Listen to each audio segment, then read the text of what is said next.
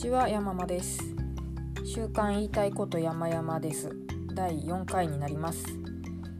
今回は1月第5週、ちょっと2月入っちゃいましたけれども、その週のブログを振り返りつつお話をしたいなと思います。1週間、先週どんな風に皆さんはお過ごしになったでしょうか。ブログに書いてないところで言いますと、私はやっと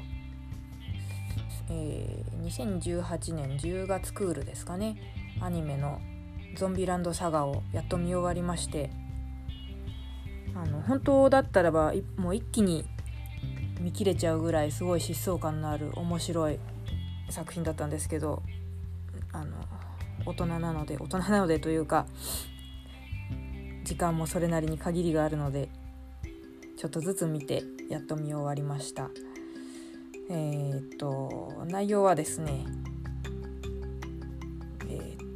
ゾンビの女の子たちが佐賀県を救うためにご当地アイドルになるっていう非常に斬新な設定のアニメです。絵もすごく可愛くて、曲も可愛くて、役者さんも上手で、面白かったですね。なんか寝る前に見たくなるような元気の出る作品で、7人その女の子がゾンビがいるんですけれども、私は水野愛ちゃんっていう元日本一の人気アイドルユニットアイアンフリルっていうののセンターボーカルだったんだけども、ライブ中に亡くなってしまった。でそれでゾンビになったっていう女の子なんですけれども、その子が好きでして、ですごいいいこと言うんですよ。まだ生きている時に情熱大陸系の密着インタビューっていうのかな、なんか番組の取材に答えてるシーンが出てきて、なんでそんなに頑張れるんですかって聞かれるんです。そうすると愛ちゃんは、失敗とか後悔とかを全然ダメなことだと思ってないですって言うんですよ。そういうことは絶対次につながることだし、それを踏み越えた先に誰にも負けない私がいるんですって、その番組の中で答えてるんですよ。番組というかこの作品は同居人と一緒に見てたので涼しい顔をして見ていましたけれど、そのシーン見て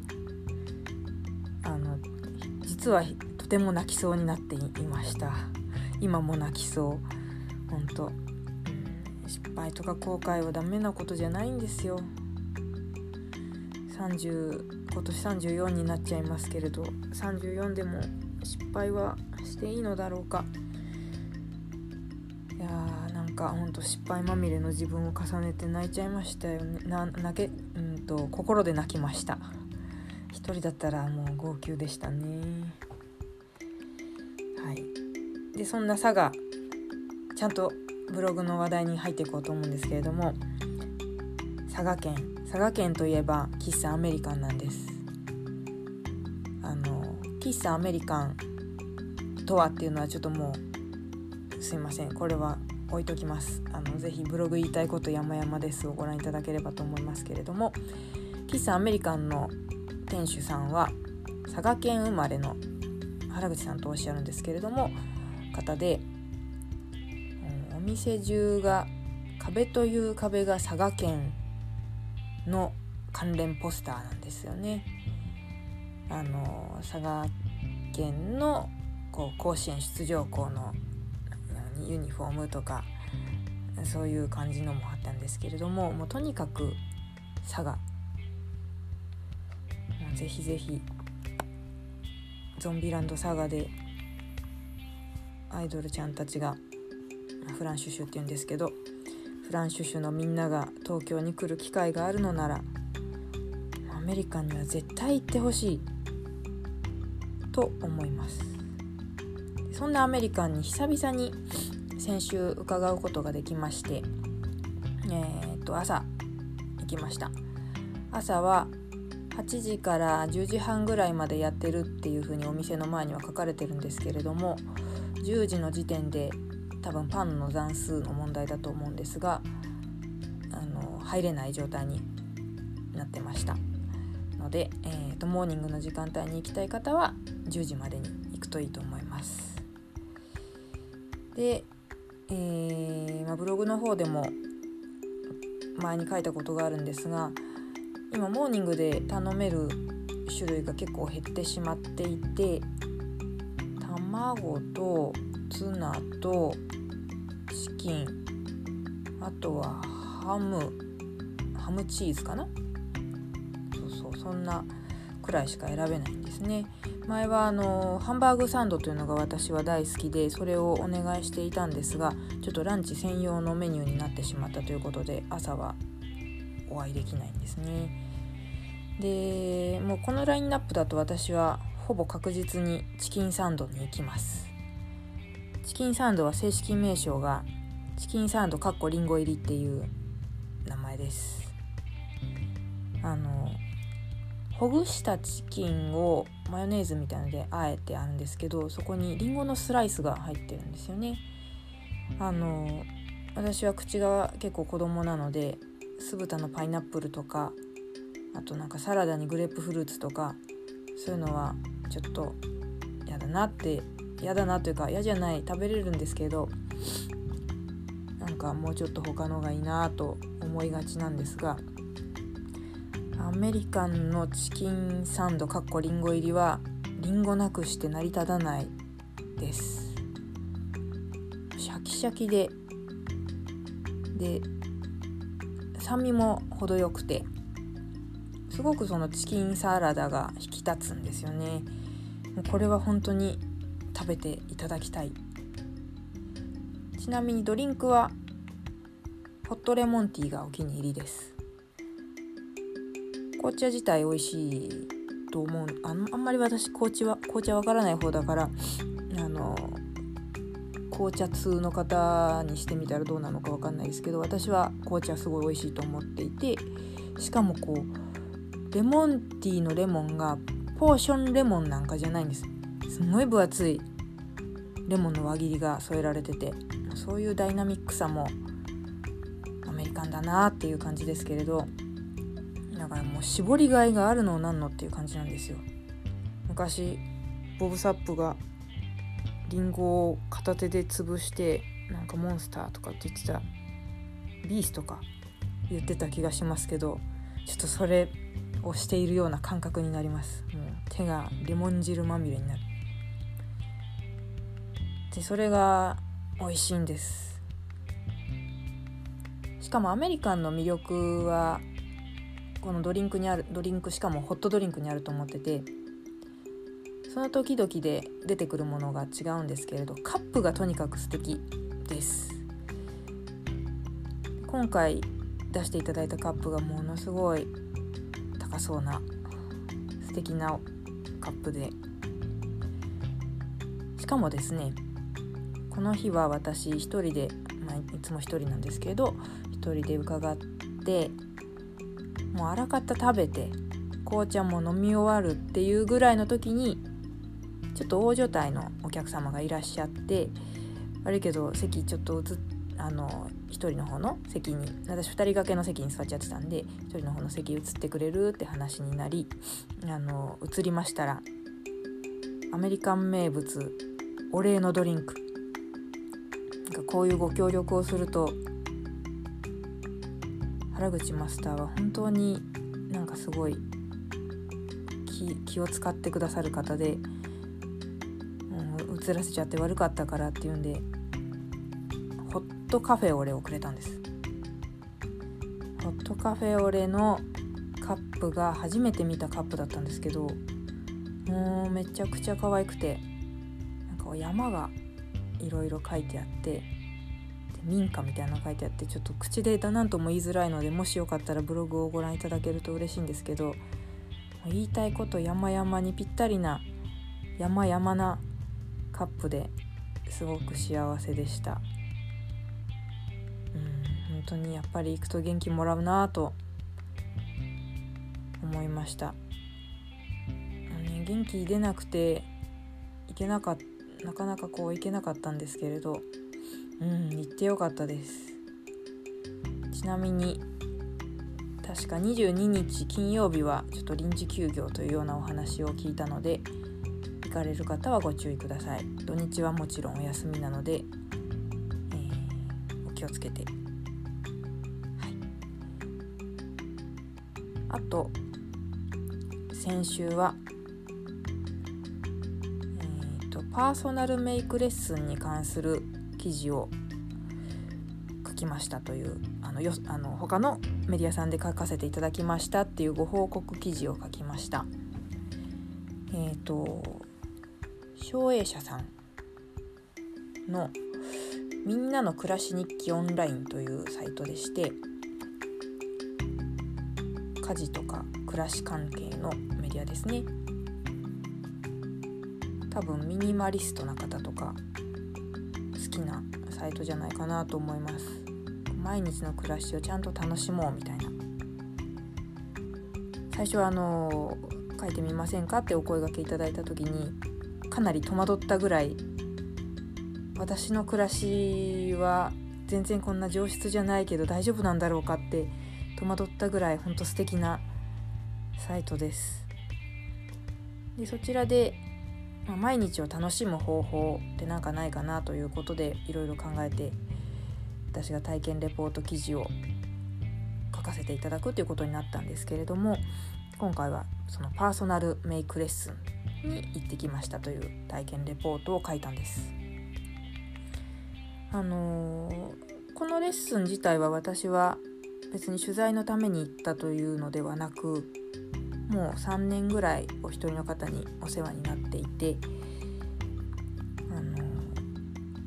自分で受講して、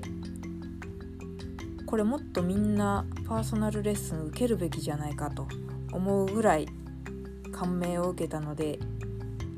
改めてこう体験レポート記事として書かせていただいたというぐらいなんですけれども、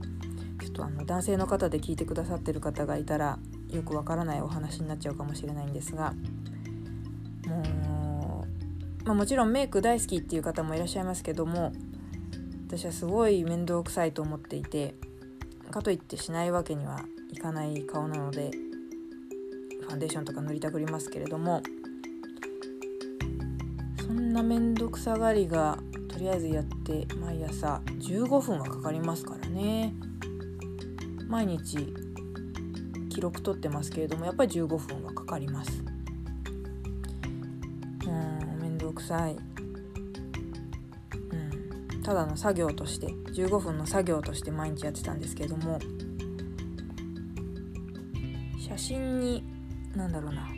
結婚式とか行ってみんなで記念撮影とかして、それで写っている写真とかを見て、自分の顔に花がないなというか、張りがない、艶がない、なんというんだろう、パッとしてないなって思うことがあって行ったんですよね。最初はいろいろテレビとか雑誌とかでメイクの特集ってありますけれども、やっぱりそれって私の顔ではないですからね。 YouTube なんかでも今すごく分かりやすくメイクレッスンの動画とかありますけれども、だってモデルさんが綺麗だったり可愛かったりしたら、もうそんなんならないよって思っちゃって、所詮こっち凡人だもんって思って、全然そういうのが見てもやってみようと思う気にならなくて、それなら私の顔に合ったメイクっていうのを最初から教えてもらった方が手っ取り早いわと思って行ったんですよね。でしかもメーカーデパ地下の化粧品売り場のレッスンとかそういうのだと、やっぱりメーカーさんと紐づいちゃってるから、どうしてもそれを買わなきゃいけないような、どうしても私はそういうのを思っちゃうんですよね。厚かましくいけばいいんですけれど、それができないたちなので、メーカーさんとは紐づいていないフリーのメイクアップアーティストの方でマンツーマンで教えてくださる方っていうのをストリートアカデミーという、なんだろう、そのスキルマッチングアプリサービスっていうんですかね、そういうので探して行っ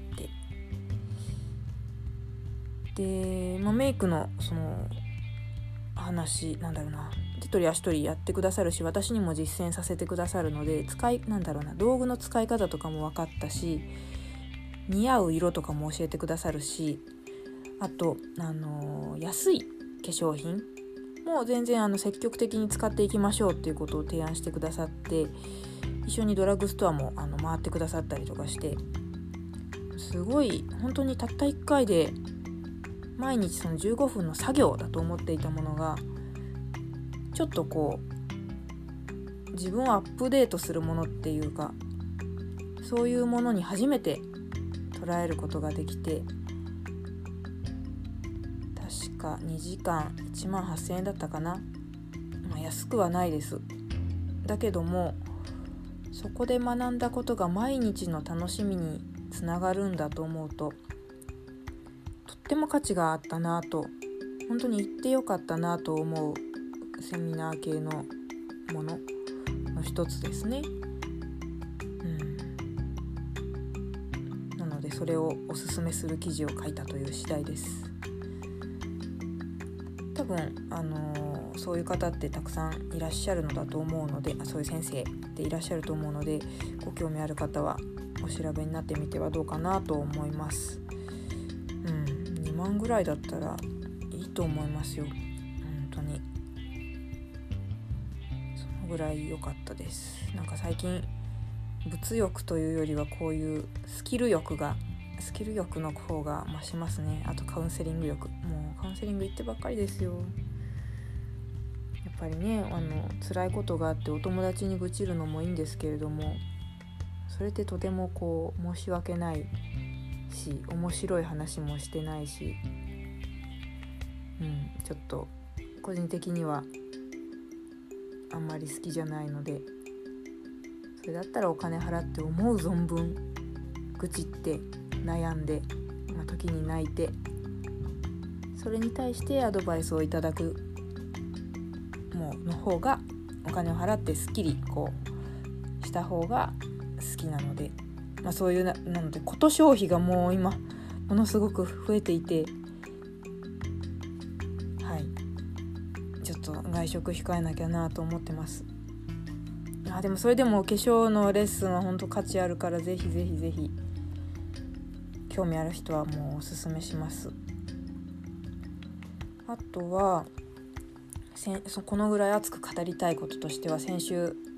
ルーチンタスクの見直しっていうことを書きました。いつ書いたかな、確か週の半ばぐらいに書いたんですけれど、出社前にごめんなさい、話が変になったな。働いていると自由に使える時間って、出社前と帰宅後、土日はもちろんありますけれども、毎日のことって考えると、もう朝と夜しかない。で、その中でゾンビランドサガ見たいだとか、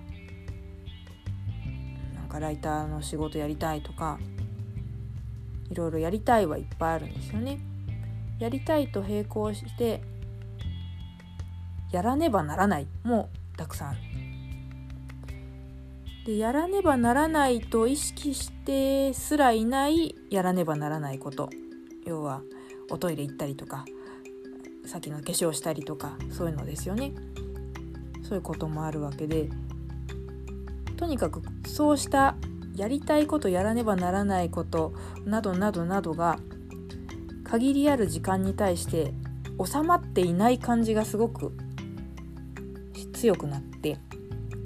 たまに年1回2回そういうのがあるんですけれども、毎日こうあれもやらなきゃいけなかったのにできなかったみたいな、その後悔と無念を抱えながら眠るっていう日が増えたので、これは衣替えだと。こういう気持ちになったらタスクの見直しをするに限ると個人的には思っていて、その熱を書いた記事が先週あります。具体的には自分がその朝と夜やっているタスクを全部書き出して、それの所要時間も書き出して、で計算してどれを取捨選択するかってだけの話なんですけれども、実際に自分のタスク遂行にどのぐらいの時間がかかっているかっていうのは意外とわからないものだなと思います。私は、タスクシュートという考え方非常にいいなと思って、今タスクマというアプリを使って歯磨き一つとってもトイレ一つとっても分数をカウントして記録を取っているので、かなり現実に近いそれぞれのタスクの実施時間っていうのが分かるようになってます。なのでもう一つ一つのタスクって3分とか5分とか1分とかそういう感じの積み重ねなんですよね。それを手作業で書き出すと本当になんかいろんなことやってるんだなというのがよくわかるし、たかだか1分の洗面所にタオルを持っていくみたいなタスクだって1分は1分なんですよね。少ない分数だけども確実に時間は消費している。そういうのを積み重ねていくと1分が10個たまったら10分ですからね。で、やっぱり予想通り残されている時間に対してやりたいことを全部やろうとすると全然収まってないんです。朝なんてやりたいこと本気で全部やろうとしたら5時間かかる計算になってました。9時に家出なきゃいけないんで4時に起きなきゃいけないみたいになっちゃいます。でそれはで4時に起きるためには多分、少なくとも6時間は寝た方が私は動けるので、10時に寝るは難しいとなると1時間分、5時起きるのもなかなか現実的ではないので、私はその理想の5時間分からできれば4時間3時間に縮められるように取捨選択したんですけども、本当に理想のタスク、例えば朝のうちに他のメディアさんに寄稿する記事を書く習慣をつけたいとか英語勉強したいみたいな、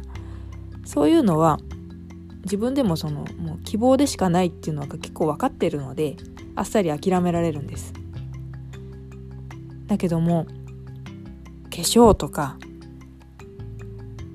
朝のトイレとか出発の準備とか朝ごはんの支度、そういうのは削れないけど削らなきゃいけないってなった時に初めて自分が大事にしていることっていうのが分かると思うんです。私の場合は朝のうちに前日書いた自分のブログをお昼にツイッターで流せるように設定するとか、そういう作業を朝やってるんですけれども、メールボックスの整理っていうタスクもやっていて、でも本当にもう削るところまで削って、それでも削らなきゃいけないってなった時に私はメールボックスの整理を削ったんです。すごいしんどい選択でしたけど、そのぐらいブログのお昼のシェアっていうのが私にとっては大事なことなんだっていうのがすごく気づけて、でしかもそこまでして悩んで諦めてるから、メールボックスの整理をしない、そういう自分を受け入れられるんですよね。多分こういう作業をせずに時間が足りない、それでメールボックスの整理できなかったってなったらすごく自分を責めると思うんです。なんでメール整理できなかったんだろうって。でも時間が足りないのが分かってて、削れるところは削って、それでも自分の中の優先順位に従ってメールボックスを整理を削らねばならなくなったっていうところまで全部理解しているので、毎朝私はメールボックスの整理できなくなりましたけれども、責めてないです自分を。だって私はブログシェアするのが大事だからって思えてます。毎日その自分が何をするのにどのぐらいの時間かかるかっていう計測をしていたからこそできたことですけれども、もし時間を計測してない方でもなんとなくストップウォッチでも何でも使って一回測ってみて、それをもとにこういうタスク書き出しおよび取捨選択作業っていうのをやると、時間足りない病とかあれもこれもやらねばならないのにできていない自分はなんてダメなんだ病から解放されると思います。これはすっごくおすすめです、ただでさえ悩みがちですけれども、それでもこれができるようになっただけでだいぶ自己否定が減ったように思います。そんな先週だったんですけれど、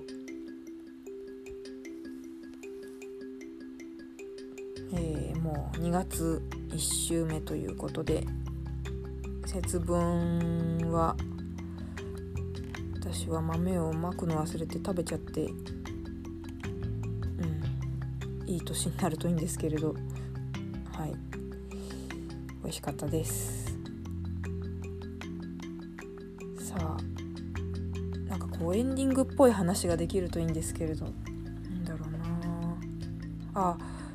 ういう時にオープニングとエンディングでブログに書いてなかった先週あったこととか話せると、皆さんのお役には立たないけれども私がすっきりするということでいいかなと思って、ブログに書くに至らなかったんですけれども、木梨憲武さんのトンネルズのインスタグラムで先週なんとタカさんとノリさんのツーショットの写真っていうのがアップされて、しかもそれを撮影したのが安田成美さんっていう、もうその写真に感動して、しかもトンネルズのライブをやるかもみたいなのがコメントで匂わされていて、すごいもう胸が熱くなりました。私タカさんもノリさんも好きなんで、ノリさんはもうねああいう感じなので皆さんは好きでしょうけど、タカさんは正月のトンネルズのスポーツ王は俺だのテニスのコーナー見てるとめっちゃ好きになってきます。確実に毎年ちょっとずつ上手くなってるっていうで、我が家実家がその番組みんなで見るんですけども、好きなんですけれども、みんなでタカさん真面目だよねとかって言って、もうタカさん株がすごいアップしちゃう。トンネルズの曲ね、いいですよね。それこそ元気出ますよ。情けねえとか聞いて明日は出社しようかな。一番エロい人一番偉い人へとかね、好きです。でも私もっと前の80年代とかのパーメの西麻布とかあの辺り好きですけどね、歌謡曲とかあんまりアルバムの方は聞き込めてないのでメジャーどころしか分かんないんですけど、ライブあったら絶対行きたいです。本当に一緒に行ってくださる方がいるといいんですけれど、一人だと思いの吐き出す場所がないから、一緒にキャーとかウォーとか言ってくれる人がいるといいんですけれど、というか本当にライブやってほしいみたい。それでゲストでね野猿とか出てきたら最高ですよね。というわけで今週も頑張ろうと思います。もうお腹が痛いんですけれど、できることしかできないから頑張ります。頑張りましょう。どうしよう、どう終わろう。ここまでお聞きいただいてありがとうございました。なんか、本当に自分で話してても思うけど全然面白くないですよね。こういうお話があるといいなみたいなのも、もしひっそり教えてくださる方がいたら Twitter の DM とかでこそっと教えていただけたら嬉しいです。より良いものにしていけたらと思います。では、1月5週目、皆様お疲れ様でした。2月の1週目2週目になるのか、4日からの週、頑張ってまいりましょ